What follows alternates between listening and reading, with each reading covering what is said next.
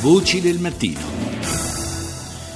Ancora buongiorno da Paolo Salerno, sono le 6.39 minuti e 25 secondi, apriamo la seconda parte di Voci del Mattino parlando di Giochi Olimpici, sono trascorsi eh, dieci anni dall'inizio, dall'inaugurazione dei Giochi Invernali di Torino, cadeva ieri questo anniversario, eh, sappiamo come eh, ci sia un'altra città italiana, Roma, in corsa per l'organizzazione eh, delle Olimpiadi, vogliamo parlare parlare eh, oggi di eh, che cosa lasciano eh, eventi di questo tipo, cosa lasciano in eredità alle città che li ospitano. Lo facciamo con eh, Michele Bonino, che è docente di progettazione architettonica e urbanistica al Politecnico di Torino. Buongiorno.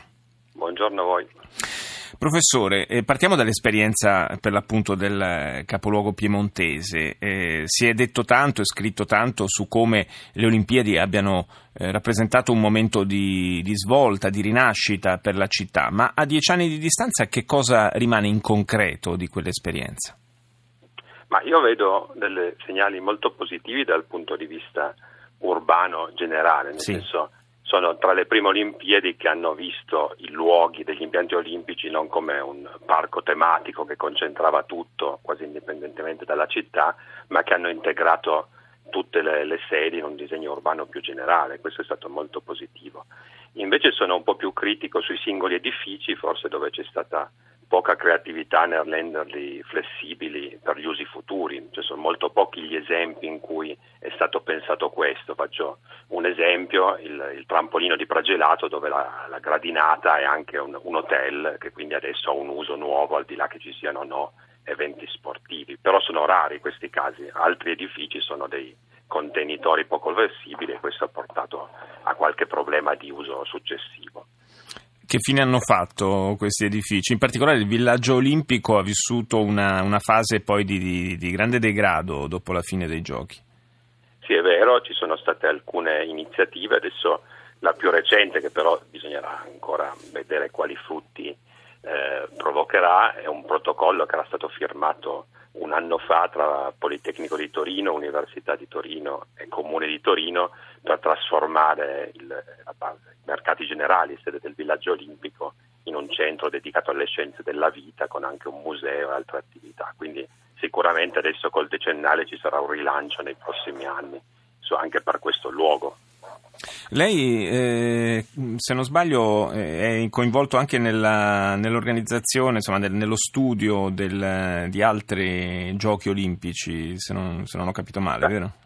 Esatto, cioè abbiamo avuto un inizio di collaborazione molto interessante con Pechino per i giochi invernali del 2022, mm. cioè proprio adesso che il decennale di Torino, Pechino ha avuto lo scorso luglio l'assegnazione dei giochi olimpici del 2022 eh, nasce da un nostro collega universitario che è stato il responsabile urbanistico della candidatura di Pechino, che quindi ci ha coinvolto. E con i nostri studenti del Politecnico abbiamo fatto l'anno scorso una prima visione del villaggio olimpico montano di Pechino e poi due settimane fa, molto recente, proprio in occasione di questo decennale, un incontro qui a Torino dove la delegazione cinese ha visitato i luoghi, ha incontrato le persone responsabili di Torino 2006 proprio per cercare modelli ed esempi per la loro Olimpiade futura. Secondo lei, professor Bonino, questa, lo, l'ospitare eh, giochi olimpici invernali o, o, o, estivi che siano, eh, anche se certamente quelli, eh, quelli, estivi sono come complessità, come dimensioni dell'evento, sono insomma, come, certamente più... Come costo economico. Sì, sì, infatti, come costo da sostenere sono più impegnativi. Eh, è un buon affare per le città che, che ospitano i giochi?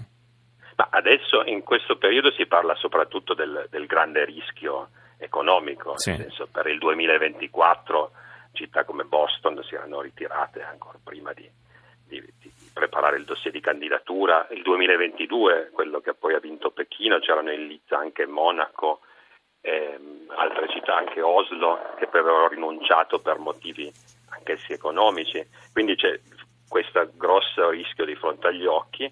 La cosa positiva è che la candidatura di Roma 2024 è quella che segue per la prima volta l'agenda del CIO del 2020, un, un documento che è uscito l'anno scorso che contiene 40 punti proprio dedicati alla sostenibilità sia territoriale, ambientale, ma anche economica dei giochi olimpici. Quindi con questa nuova impostazione molto più volta a usare le risorse esistenti, gli impianti esistenti, quindi a sfruttare anche meglio le città, sì. si cerca un modello che sia più sostenibile da tutti i punti di vista.